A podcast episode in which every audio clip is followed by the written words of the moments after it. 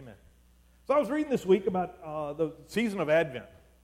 I don't know how familiar you are with it, but it's, it's not something that you find in the, New, in the Bible, right? Advent. You never find it in there. So I was reading about where it came from and what the practices were and all that sort of thing, like in the early church, you know, because it started, they think, around 3, 400 BC, AD, BC, AD, uh, and, and how it came to be and, and what it was like back then. And guess what I found out? Back then, it was very different than it was today, than it, what we do today, right? Like today in the church, what, I mean, you, you know, we, we light a candle, we have some readings, we, we pray some prayers, that's, and we go on with service. Back in the day, and I mean way back in the day, it was very different. Matter of fact, as I read uh, some of their practices, I was struck by their attention to the words in Scripture that refer to Christmas, what we know as Christmas, the coming of Christ, the coming of the, the Messiah. That fact and the emotion, the, the reality of fear. I don't know how many of you think, see this Christmas tree and are struck by fear, right? How many of us? None, right? That's not a thought that ever. I had to think, like, I've never thought Christmas and fear in the same sentence. I've never put them there. And yet, that was the reality for the early church when they were preparing for Christmas, preparing for the coming of Christ, was fear. Just think about it. When you first came to faith and you thought about the Lord coming back, it was like, oh my goodness, I better get right with God, right? That's what we kind of said. Like, I got to get myself right because I'm doomed without Him, right? There was a sense of fear one time in our lives. And in the early church, that was the predominant, that was the dominant message was one of fear at the coming of Christ. I thought it was interesting. Because I, I, I, felt more than interesting about it. I, I, was convicted by it. I was really convicted. You, you, convicted in a good way, right? You know what I mean? Like, like when you find something, when you discover something that, that you needed to be there all along, you find the keys or whatever, you know, you feel like, ah, finally. You know, that kind of sense. Of, that's the way I felt. I was moved in that moment to pray. Lord, help me to see how, how grand, how epic this Christmas is. Like, don't let me take it for granted, right? That was my prayer. And within a couple of minutes, I was back to scrolling through Twitter. I don't know if you're a Twitter follower, you know, user or not, but maybe it's Facebook or maybe it's maybe it's just work that, that you do. I don't know. But you, have you ever done that when you're really troubled by something, something really disturbed you? Saw something on the news, a story that, oh man, it got your blood boiling. And then a couple of minutes later, you're like, I wonder what we're having for dinner. Ever been there? Like that, that fury, I mean, it, maybe it drove you to pray, like, oh, Lord Jesus, please, you got to do something. And then a breath later, it was gone. Ever been there? I think we all have, right? It's, it's called apathy. That emotion is, or that lack of emotion, is called apathy. It's like, I, I feel, oh, this really bothers me, but not anymore. Not so much. I'm over it, right? I'm over it. That's, that, that's this, the season of our world is, you might call it the eh, season. like, eh, whatever. Whatever. It's a culture of apathy that's running, that's, that's in our world. That, that there's a lack, a general lack of interest, a lack of passion, a lack of concern for pretty much anything. You noticed it? I mean, have you kind of felt it? Like, like people just aren't, there's something different and it's not really good. I mean, the only thing we get upset about is when people disagree with us, right? Because I'm right, they're wrong. So we all go vote, but and we don't talk about it. Well, if that's you, if you struggle with apathy, particularly spiritual apathy, then I got good news for you. Or actually, I don't. Malachi does. The book of Malachi that we're working our way through today uh, is one of the minor prophets. Minor again because they're short, right? It's the last book of the Old Testament. It's the, the book of transition. It's the, if you go to the Gospel of Matthew and you turn left just a couple of pages, it's right there. It's four chapters long. It's pretty short. But it's a unique book in that it concludes the Old Testament. It, it, it, draws to a close the Old Testament. It kind of wraps things up, and, and much like, you know, if you're a Star Wars fan, how episode three left a lot of questions that it didn't answer, right? It, how it kind of left you hanging. You know how those cliffhangers always work? And, you know, I remember when, uh, when I was a kid growing up watching Batman, it said, tune in tomorrow, same bat time, same bat channel. And it was like, why are they always like that? They get you right to the point where he's going to die and the, the thing's going to fall on his head and it's falling and tune in tomorrow. Like, what? That's the way Malachi leaves us. That's the way. So Malachi, so, so who is he? Verse 1, chapter 1 of the, the book of Malachi begins by, by saying, it's written by a man named Malachi.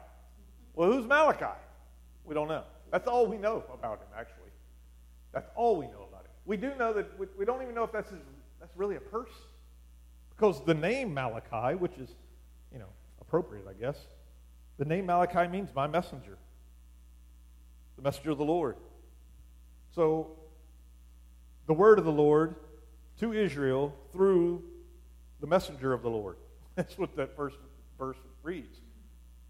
So, he's God's messenger. When, when did he serve? When did he live? We don't really know exactly because he's not real specific. He doesn't give us any concrete things that are happening, telling us who the kings were and anything like that. But what we, we can discern by, by some of the things he references in the book is that he wrote after the prophet Ezra because the temple's been rebuilt. The temple is the temple's in operation. So he, we know it was after eh, that he follows Ezra. We know that the city of Jerusalem has been rebuilt. So we know he follows the, the prophet Nehemiah.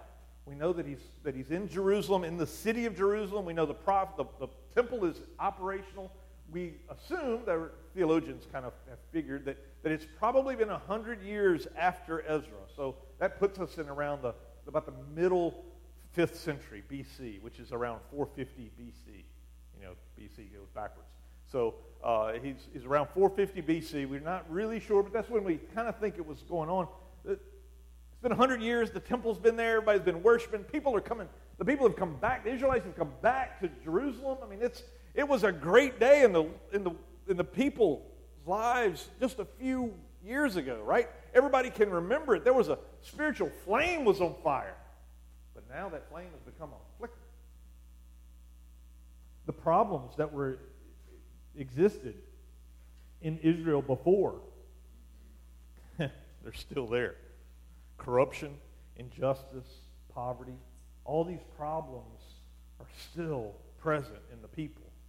People are still, and yet now they're like, eh, whatever. It's that kind of life. Apathy. Malachi is, is a unique book in that it's written in, there are six disputes, six arguments, you might want to say, between God and the people. And God, being God, he speaks for himself and he speaks for the people, which kind of makes it kind of interesting. God's having a conversation with himself, and Malachi is writing it all down. And but, so God, God brings up a point, and the, then he says, and this is what you have to say about it, right? But this is why I bring it up, God says. So he, he, he makes a point, then the people respond, and then God lets them have it again and again and again. All of that to be said, though, is that this is a message of hope for the apathetic. There, there's hope for that. So if you find yourself here today, or you know somebody here today who, or, who doesn't really have a sense of, like, why? What, what's, I don't get anything out of this. I'm not, I'm not connected to this. Like, this is meaningless.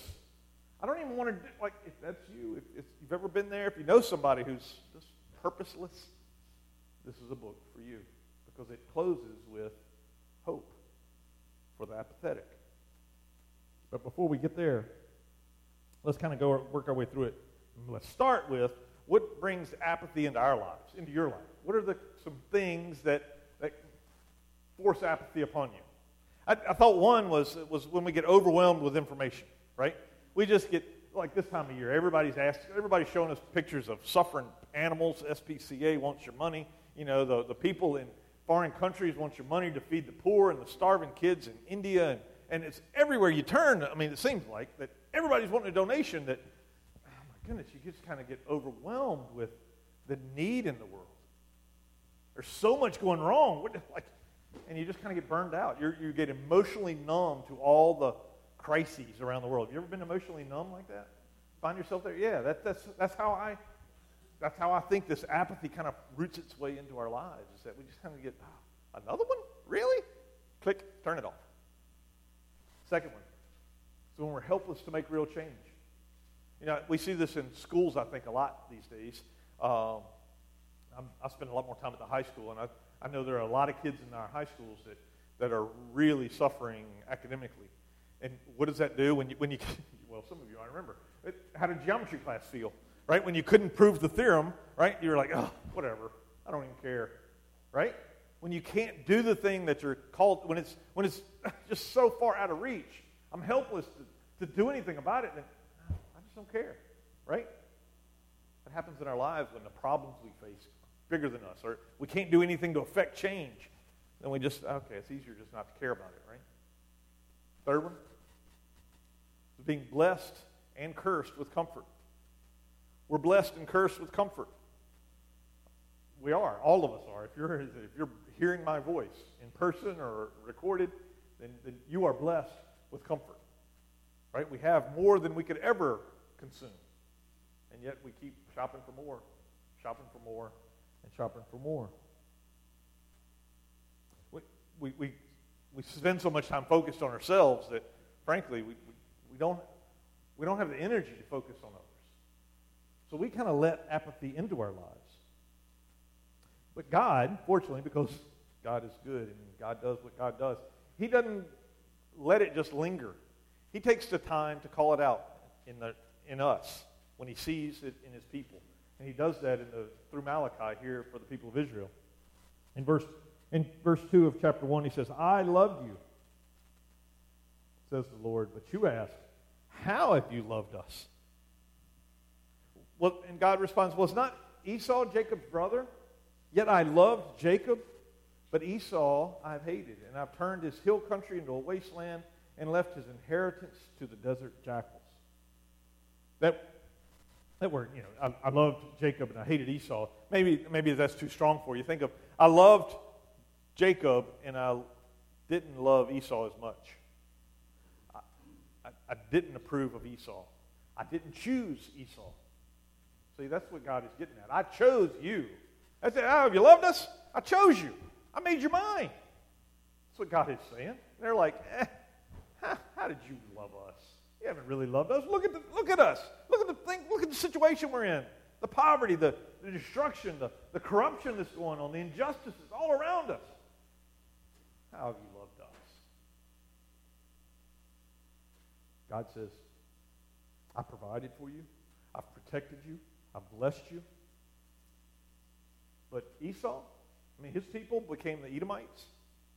I mean, sure, they, they built a lot and they were pretty prosperous, but, but they were crushed. And God goes on to say in, in verse uh, 4 and 5 that, that they're going to rebuild and they'll be crushed again. And they'll rebuild and they'll be crushed again. Why? Because my favor is on you. You're my people. They're going to struggle. You're my people.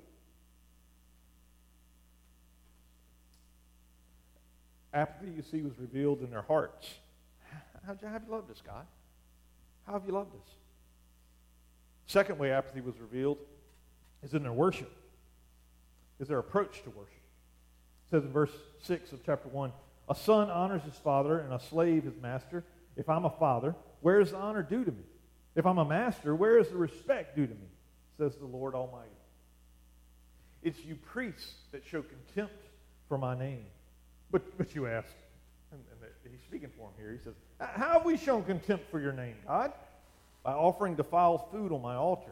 But you ask, How has that defiled you?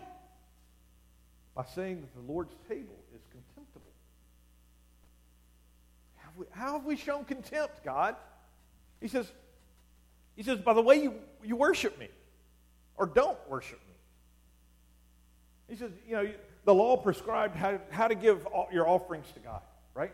And the law is pretty clear. You give first fruits, you give unblemished lambs, you give the ones that are free of disease and defect.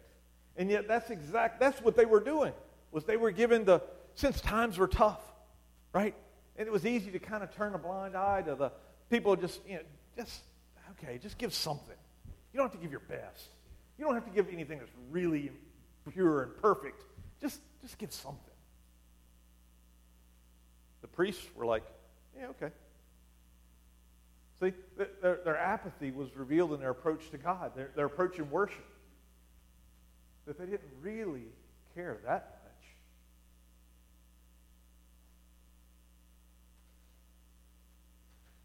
They would bring the blind, the diseased, the lame animals, the ones that aren't good for anything else. Well, we'll give that one to God. It's like when somebody's, you know, collecting clothes to send to, uh, you know, part of the world or part of the country where there's been a devastation or whatever. You know, I know a lot of folk who clean out their closets, send out the old stuff that they'd never wear again, no way, ever. They hadn't worn since 1960. They're going to send that down there, right? Like, why? Why you do that? Like, why not just throw it away? Because that's all somebody else is going to do with it.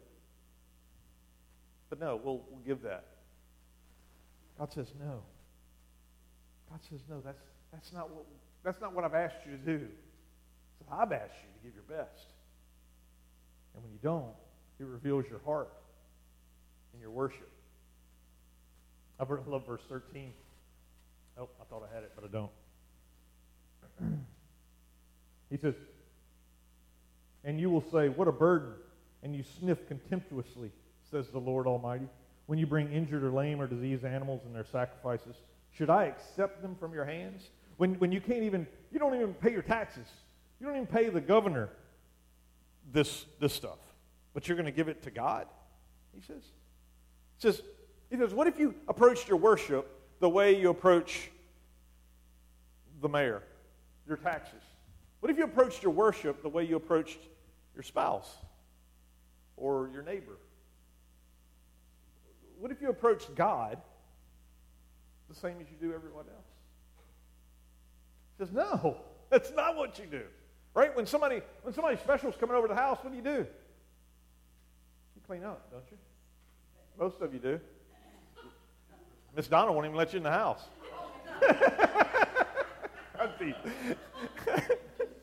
but no, we yeah, you got to take shoes off. That's right. You got to take shoes off.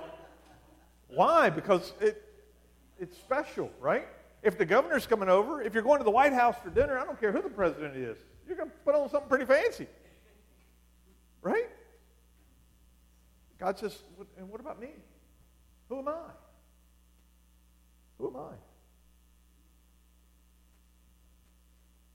He says, you, you approach worship like it's a burden. you ever done that? I'll be the first to raise my hand and say, yeah, I have. I have. I've approached worship like, Sunday? Again? yep, every seven days, Gary. It comes around every week. Ah, gotta go to church again. I was planning on take. I was planning on. You see, apathy is revealed, just like that, just like that. As though I come to worship for me. That's not why we. That's not why I do any of it. It's not why God calls us to do any of it. We do it for Him. We do it for Him. But the way we approach worship can reveal our apathy. If it's in us, it'll be revealed in our worship. A third way apathy is seen is in their refusal to live according to the law. In their refusal to live according to the law, he says in verse 10 of chapter 2, Do we not have one Father? Did not one God create us? Why do we profane the covenant of our ancestors by being unfaithful to one another. It says, Judah has been unfaithful. A detestable thing has been committed in Israel and in Jerusalem. Judea, or Judah, has desecrated the sanctuary of the Lord by marrying women who worship a foreign God. As the man who does this, whoever he may be, may the Lord remove him from the tents of Jacob, even though he brings an offering to the Lord Almighty. Okay, so what are the people doing here? They say, how, how do we profane the covenant, God? How is this such a problem? Well, he's calling them out, particularly the priests, because they would divorce the Jewish women in order to marry women of the surrounding tribes who worship foreign gods. He said they would, they would divorce the people they were in a covenant relationship with, with God, in order to marry someone else that they were more attracted to. God says, no, no, no, love her. Love her. That's what you're supposed to do. Because this is a betrayal of a covenant of God with his people. And then for us to remember that the way we love one another is a reflection of our love for God. If you're in a covenant relationship, a husband and wife, The way you love each other is a reflection of your love for God. Uh, that may be too heavy for some of you, but that's, that's what it is. It's a covenant relationship. When you hurt each other, you hurt a covenant partner. You betray God's covenant. You don't care. You don't care enough. And then God begins, what do we do about it? Verse 17, he says, You have wearied the Lord with your words. How do we do that? How do we make God tired? He says, all, all who do evil are good in the eyes of the Lord, and he is pleased with them. Or, or, or you keep asking, God, where is justice? Where, where is the justice that you promise you're going to bring? See how they're crying out for justice when they're doing things that are unjust? It's crazy how you ever, yourself there that you complain about things that other people are doing, and when you stop to think, well, I'm part of that too. How have we wearied the Lord? He says, he says, there's a day coming, God says. He says, you, you complain about all the wrongness in the world. He says, but what you need to be focused on is doing what's right. He said, because I'm going to come, I'm sending a judge who's going to, who's going to discern, who's going to judge the, the good from the bad. He says, don't just complain, but focus.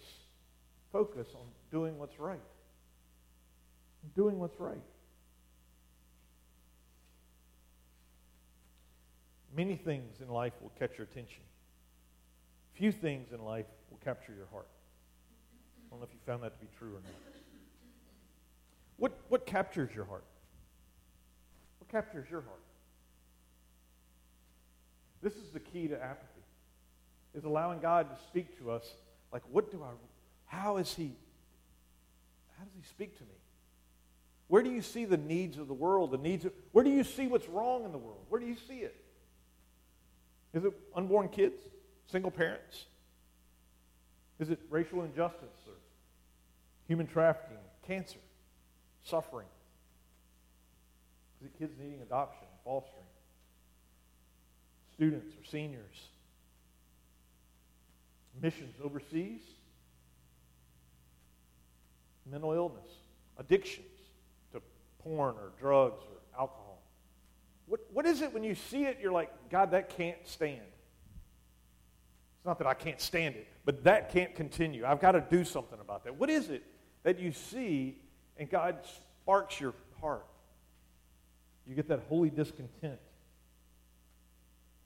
Focus on that. Focus on that. Focus on what you can do. What you're passionate about. Oftentimes I think we have a we have the spiritual attention of a gnat. You know, we just kind of like flight around and and we do a little here and do a little there, and do a little here and do a little over there. And we, we feel like we're doing a lot because we're really busy. But in reality, as we look, if we once we look back, we're like, not that much changed. It's because we weren't invested anywhere. We were just kind of flighting along. And God wants us to invest ourselves somewhere. You don't have to, you're like, well, I don't know. I don't know what, you don't have to come up with the idea. You don't have to lead it. You can be a part of it. You can be a part of what God's already doing through someone else. You can just come alongside of them and help them. Be a part of what God is doing. Doing what's right. Jesus was focused. Jesus was focused. He came that, that they may have life, right? He came for those who are not righteous to make them holy, to set captives free, to seek and to save the lost. He says, You want to be a part of my kingdom? And he didn't say, Okay, well, well, just send me a postcard, fill out the connection card. No, he didn't do that. He said, Give up everything you got and follow me. And you know what people did? They, they did that. Why? Because he was passionate. He was passionate about something. He knew what he was there for. He invited people to come and be a part. What is it for you? What is it you feel God is like saying, okay, apathy is a struggle, but, but there's something that sparks your heart. What is it? That passion invites people in. When you care about something, it invites people in. People want to be a part of it. For me, I'll tell you that, that the church has been what I care most about.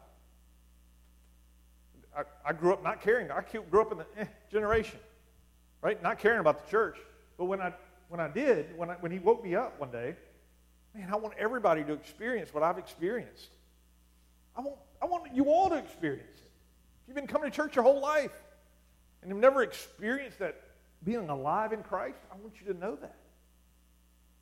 I want you to know the identity that God has given you to live out in the in, as part of the church. It's huge. It's what you were made for. You were created to be a part of His family. We have a choice. We can, we can focus on an excuse, or we can focus on the passion that He's given us. Passion that always finds a way. Passion always finds a way. Verse 6 of chapter 3 Lord, I do not change. So you, the descendants of Jacob, are not destroyed. God says, I don't change, so that's why you keep getting more chances.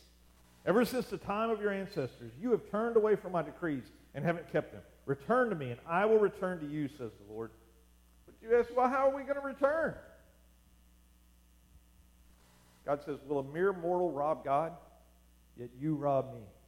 But you ask, How are we robbing you, God? He says, In tithes and offerings. Again, in your reproach to worship. How are we robbing God? He says, he says, I understand that in your world that things aren't good and you're trying to save things, you're trying to save because for a rainy day and, and you're, you're, you're not wanting to you give up your best. He says, but, but that's not how it works. How it works is today give your best because of what God I've already done.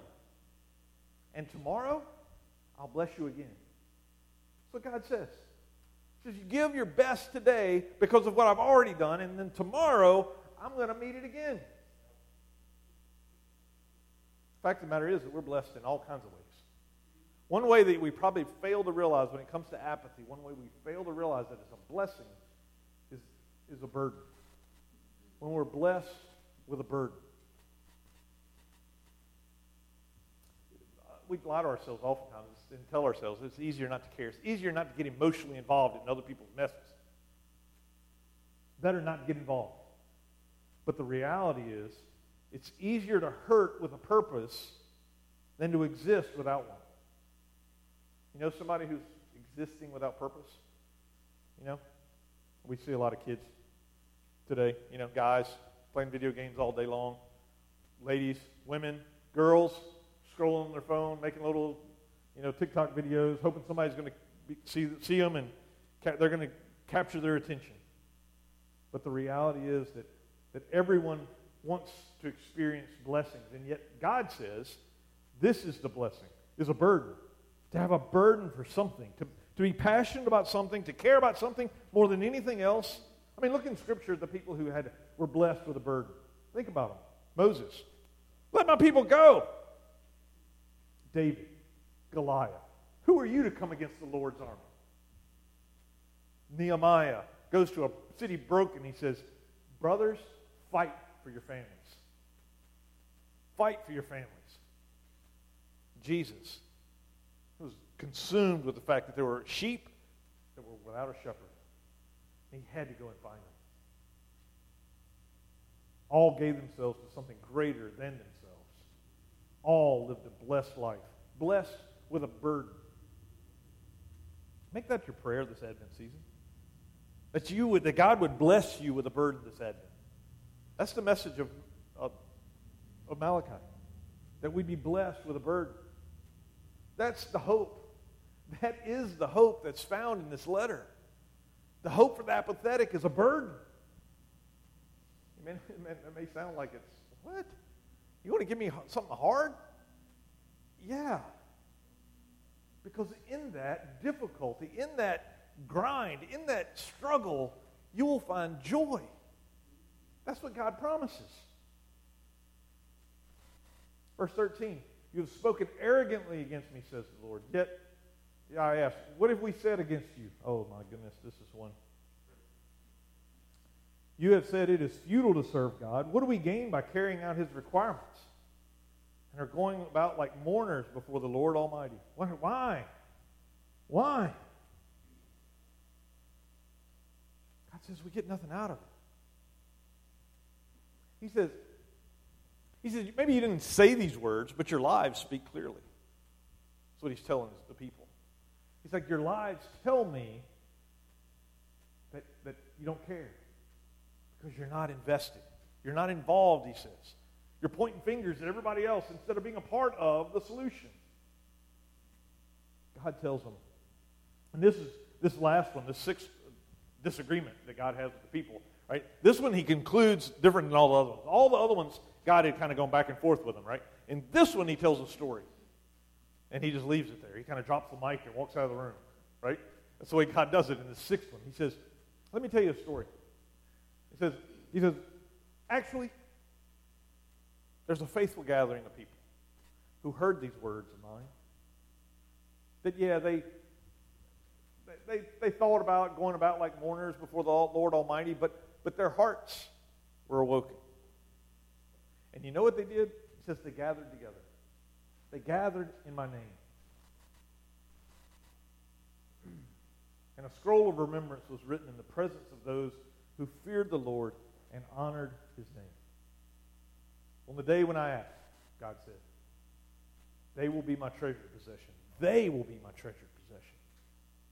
Those who got it, those who responded to his call, they will be my treasured possession. I will spare them just as a father has compassion and spares his son who serves him. And you will again see the distinction between the righteous and the wicked, between those who serve God and those who do not. God says, You want to defeat apathy? Find some discomfort. Find some discomfort. Because there's a day of, of purifying that's coming, a day of judgment. A, the day of the Lord is coming. But that day can be a day of joy. That people, uh, that group that were gathered there for worship, were, worship, were gathered to worship God because they were joyous. Remember the law of my servant Moses, he concludes. The decrees and laws I gave him at Horeb for all of Israel. See, I will send the prophet Elijah to you. That great and dreadful day of the Lord comes. He will turn the hearts of parents to their children and the hearts of children to their parents, or else I'm going to come and strike the land with total destruction. God says, I mean, this is the last verse of the Old Testament, right? Before the New Testament. This is it. God says, now, apathy is not the ticket. What do you need to do? Remember the law. Be faithful to the law. That's what you need to do. I'm, I'm going to send a prophet. I'm, I'm sending him. He's on his way. And when he comes, he will turn hearts. But right now, until your hearts turn, just be faithful. Do what you're supposed to do, he tells them. For us, praise be to God, he has, the Spirit of God comes to turn our hearts, right? We don't have to wait for that to come anymore. That is here already. Hope for the apathetic is here. The Spirit of God is here. All we must do is yield to it, offer ourselves to it. if you've done that, if you're a follower of Jesus and, okay, I've surrendered my life to him, but, but still I struggle with apathy, then you need to discover some righteous discomfort. Some righteous discomfort. What do I mean by that? I mean, well, I used to take kids on mission trips all the time, right? And I would always tell them before we left, warning, this will change your life. This will change your life. You'll never be the same. But the reality is that not everybody goes on a mission trip to go somewhere else and serve right? No one else wants to go and be a part of the work of God in another place because we can't, right? We got, we got life, we got work, we got bills, we got, we got things going, we got life going on here. But serving changes you because it exposes you to a lack of righteousness. It exposes you. Whenever we serve, we see things as they really are. You don't have to go away. You can stay right here. I guarantee you that over the last 18 months when Don has been working in that elementary school that his heart has changed towards those kids. I can pretty much guarantee it. Oh, I know it has because he shared it. Why? Because he's seen something that he hadn't seen before. He's seen a need that he was blind to for a long time. But when he put himself in there, oh my goodness. Maybe we'll hear more about that one day. I don't know. He's got planning on sharing some more of that. I don't know. But when we lean into the very thing that, that makes us uncomfortable, that makes us righteously uncomfortable, God meets us. So I want to encourage you. The thing that makes you uncomfortable, the thing you see in the world that's, that's not right, lean into it. Embrace it. Embrace it. Invest yourself into it. And in that, our apathy will become passion. Just by, just by in, uh, encountering and interacting with it, it becomes passion. Paul experienced this very thing in the New Testament church.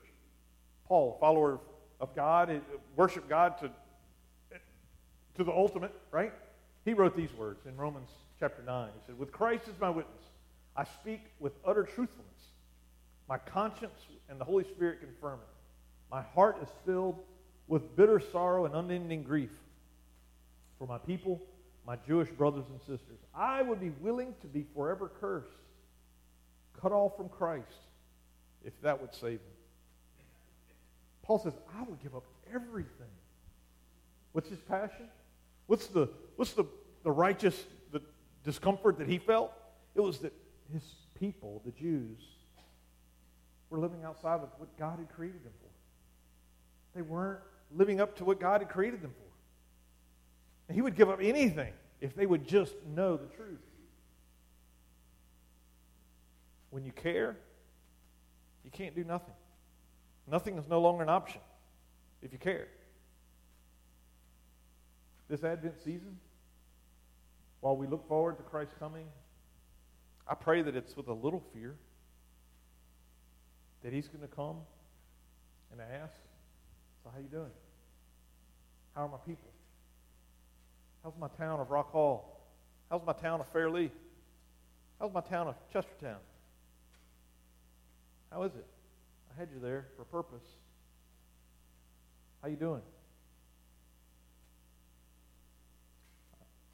Hard word. These minor prophets are full of strong words.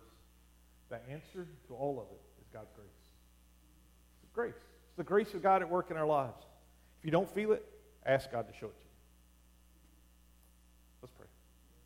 God, we love you. We thank you, Lord, for your goodness. We thank you for your love and your mercy, God. We thank you that we look forward to, to what you're going to do this Advent season, what you're already doing. Lord, speak to us. Show us your way that we may follow you all the days of our life. God, we love you dearly. We thank you. Lord, I recognize that there are some who are gathered here today that, that may not have a relationship with you, who may not have surrendered themselves to you.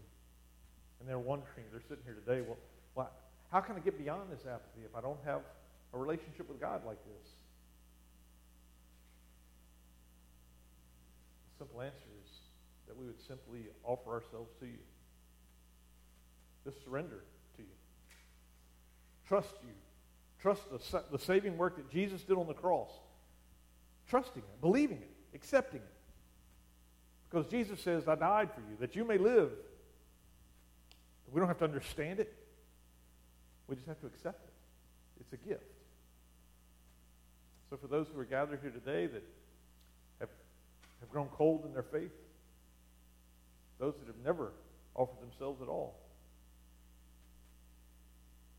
God, meet us here. Receive us in your arms of mercy. We offer ourselves to you. Forgive us of our sin. Give us new life that we can live for you. We love you. If you prayed that prayer, then welcome to the family. Merry Christmas. Amen. Amen.